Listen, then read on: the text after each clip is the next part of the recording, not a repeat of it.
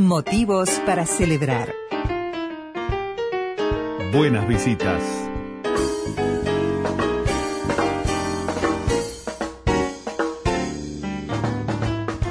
Es un precioso motivo para celebrar el que tenemos hoy acá y vamos a aprovechar estos minutos que nos quedan, la mañana se ha ido volando, para presentar 20 memorias y a los responsables de estas 20 memorias floridenses, mucha gente de Florida junta acá, sumando a Mónica Golista, y a uno de los responsables de este proyecto, que es aquel que ustedes escuchan cada vez que nos comunicamos con aquella zona del país, saludarnos con el buen día, buen día.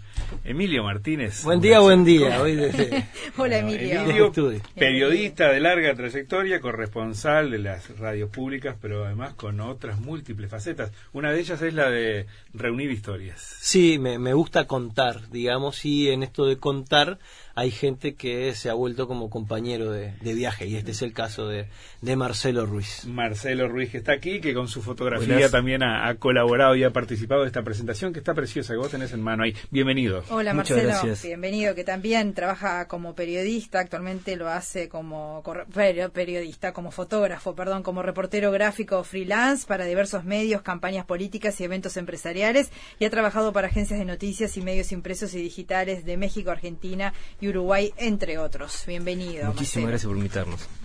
Un gusto estar con, ustedes. A ver, eh, esta propuesta de, contar historias que lleva un trabajo de investigación, que seguramente les ha llevado mucho tiempo, y después un proceso de selección, porque no hay solo 20 ilustres floridenses, son muchos. Sí, incluso el tema de capaz que no cerrarnos en que sean ilustres floridenses, sino personas que ha sido han sobresalido en diferentes actividades De, la, de, la, de la vida, de la actividad humana, este áreas de la actividad humana, sí.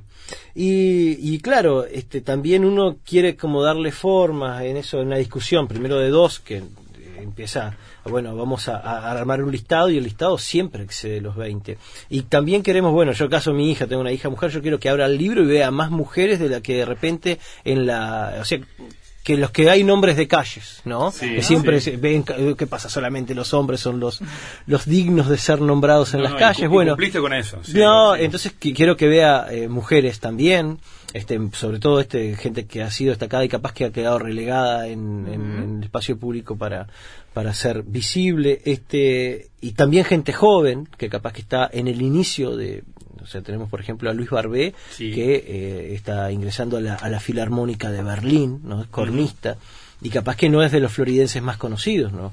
Pero entonces, bueno, la idea fue esa, poder hablar de 20 historias de gente muy conocida como Mauricio Rosenkopf y que vivió hasta temprana edad, simplemente cuatro o cinco años en, en, Florida. O Mario Carrero, o Canela. Canela, o gente como Marciano Durán, que se fue ya siendo un adulto, pero que su obra, indefectiblemente, o uno lo escucha hablar a Marciano y siempre está destilando Florida. O Delgado Paraín. Mario Delgado Paraín, que tiene como muchos mundos circundantes, ¿no? Y él, si bien es de la Macana, eh, también tiene mucho de Minas, tiene mucho de Tacuarembó, porque ha ido, sus padres eran trabajadores rurales y iba por diferentes zonas del país.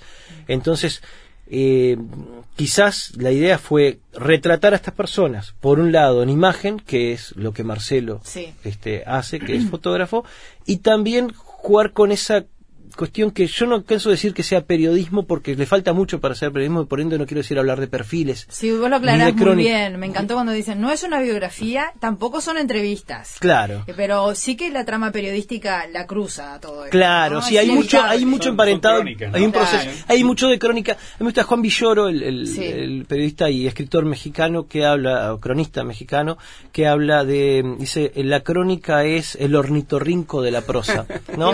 Y esto me parece que es una suerte de ornitorrinco, porque podríamos ser un Frankenstein también, pero que a veces se usa más despectivamente. La otra imagen es mejor. Claro, el ornitorrinco tiene un poco eh, de pato, un poco de, castor. Bueno, esto tiene un poco de crónica, tiene un poco de perfil, tiene un poco de, de, reportaje. Este, y bueno, la idea es muy brevemente, en tres páginas, contar algo sobre eh, que haya rasgos biográficos, que haya, sí, algunos aspectos que tienen que ver con el concepto, los artistas, por ejemplo, eh, también parte del anecdotario y demás, eh, y que vaya, lógicamente, en un, en un marco que encaje con lo central, que es la primera página, que es la, imagen. Claro, pero además hay un concepto que cruza todo, creo que es la identidad.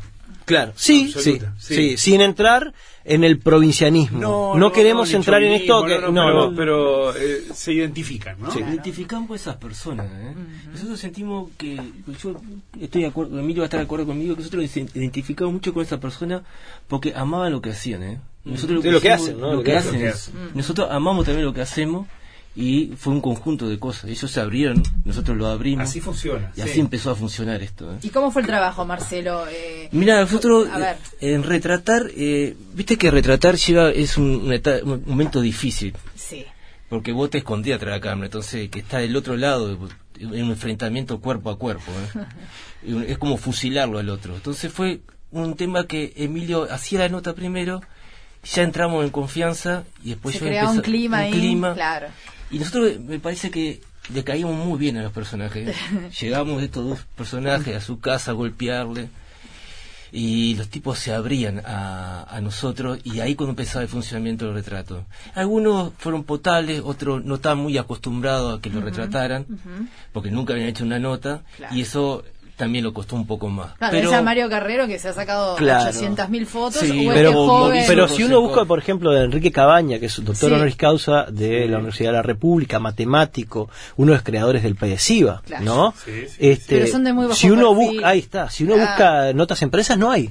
Prácticamente no. hay notas y, y fotos tampoco a Enrique Cabaña. Es más, nos enteramos durante el proceso del libro que Enrique Cabaña era nacido y criado, y era un floridense, ¿no? Formado inicialmente en, Florida. Este, porque son personas de tan bajo perfil que este, a veces bueno está y también los medios acá justo a puntos de vista no podemos caerle en eso pero los medios en tema de difusión de ciencias este tenemos un debe absoluto. Entonces la gente de la ciencia es desconocida. Ya de por sí ellos son de bajo perfil, les cuesta mucho, más que los medios no, no lo tienen demasiado en agenda, salvo Radio Uruguay y algunas otras excepciones, claro, eso se, ha confirmado. Sí, eh, Marcelo, te quería preguntar, ¿qué tuviste en cuenta para lograr eh, esa foto que querías, eh, más allá del ambiente? ¿Qué buscabas? yo lo que busqué más bien la naturaleza de la Naturaleza. Nosotros usamos luces, toda la luz natural tratamos de hacerlo. Eh, vale la pena destacar, son fotografías, fotografías en blanco, y negro. Blanco y negro, eh, sin luces, solo con la luz natural que teníamos y el proceso de, trabajarla. Eh, tuvimos, tuve que seleccionarla, fue como un conjunto con Emilio, seleccionar ciertas fotos para contar bien lo que eran las personas. Yo quería llegar, a, llegar a contar cómo eran.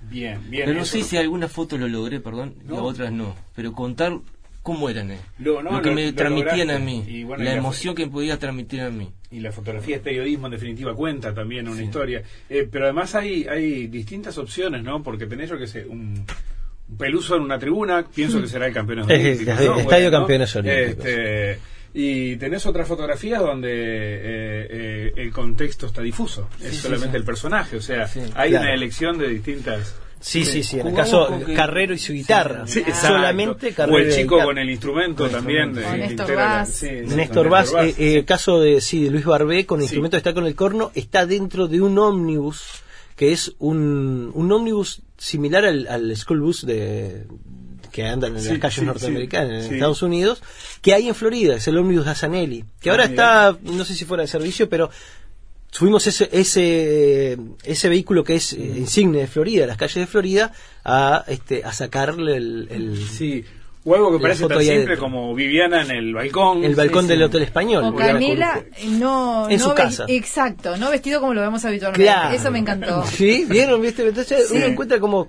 A veces, incluso en algunos es más difícil, algunos nos encontramos más dispuestos a salir de un lugar. Por ejemplo, el neurocirujano eh, Ever Ferraz Leite, que aparte es artista visual, juega mucho del cerebro, incluso él como artista visual de una serie Cerebros, Brian en realidad. Este, eh, nos encontramos aquí, a muy pocas cuadras, en el Museo de Arte Precolombino, y notoriamente él, aparte hace performance y este notoriamente hay una disposición de él a enfrentar la cámara a, que ahí Marcelo quizás haya estado mucho más cómodo que con otras personas que por ahí los músicos le costaba mucho salir de su instrumento ¿eh? Exacto, sacarlo de su instrumento era como algo que estaba con ellos ¿eh? entonces separarlo era muy difícil igual que la historia de esta otra chica con el caballo con ¿no? el caballo era como Alfonsina, que aparte su caballo la niñez Es- estaba en su campo eh, les cuento Sí. a grandes rasgos los 20 Dale, por dale, Mario. Carrero Sí. sí este, de Rorona- la Rona Carrero, Magel Costa, médica que estudió medicina porque desde niña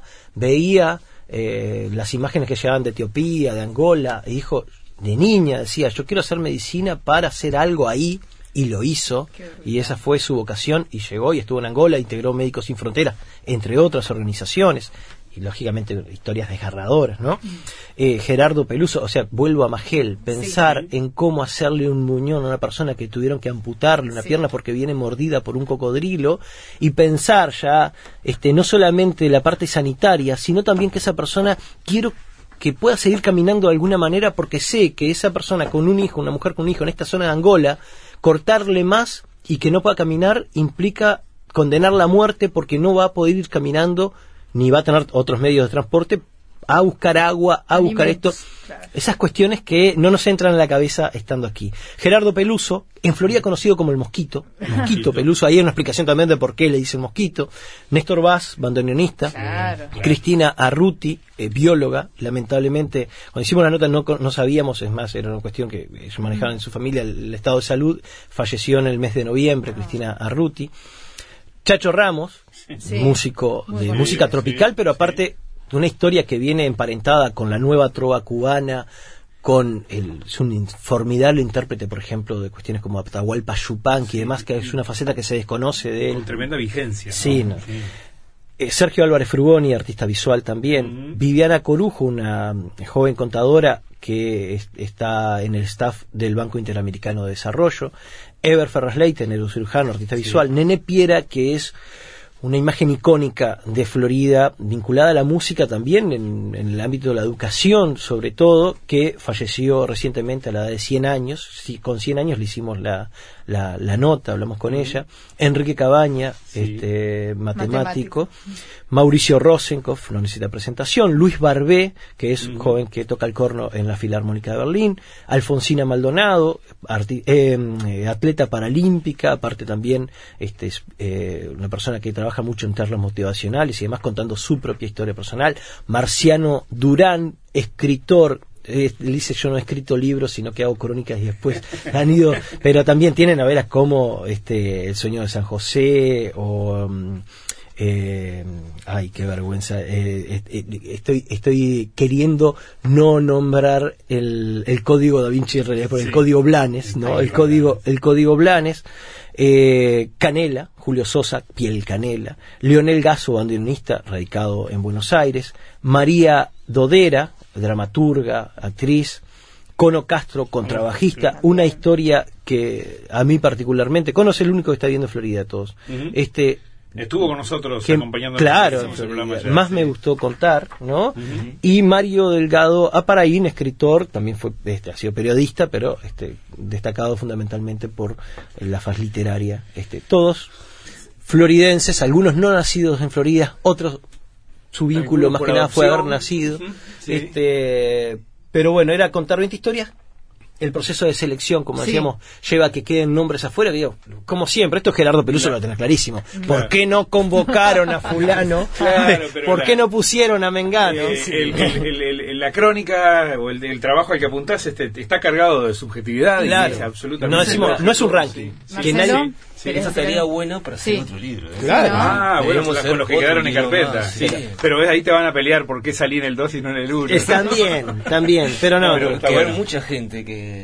Sí, nombres muy destacados. Yo- Nosotros destacado. decíamos, es más, en el prólogo inicialmente yo decía, bueno, podemos nombrar y ponemos, digo, no, no, se ha quedado muy... Demasiado. Es demasiado Sí, decir, sí. pero hay nombres. Hay Sí, nombres sin que van a dudas. ser 20 más, este, así que creo que vamos a seguir en esta en estas cabalgatas. ¿Cuándo se, se presenta oficialmente o no, Sí, claro. Sí, a ver. Jueves 17. Jueves 17. En la Casa de Cultura, en siete y media de la tarde en Florida. ¿Y ya está en la Feria del Libro? Está en la Feria del Libro, ah, en el stand de Guzzi.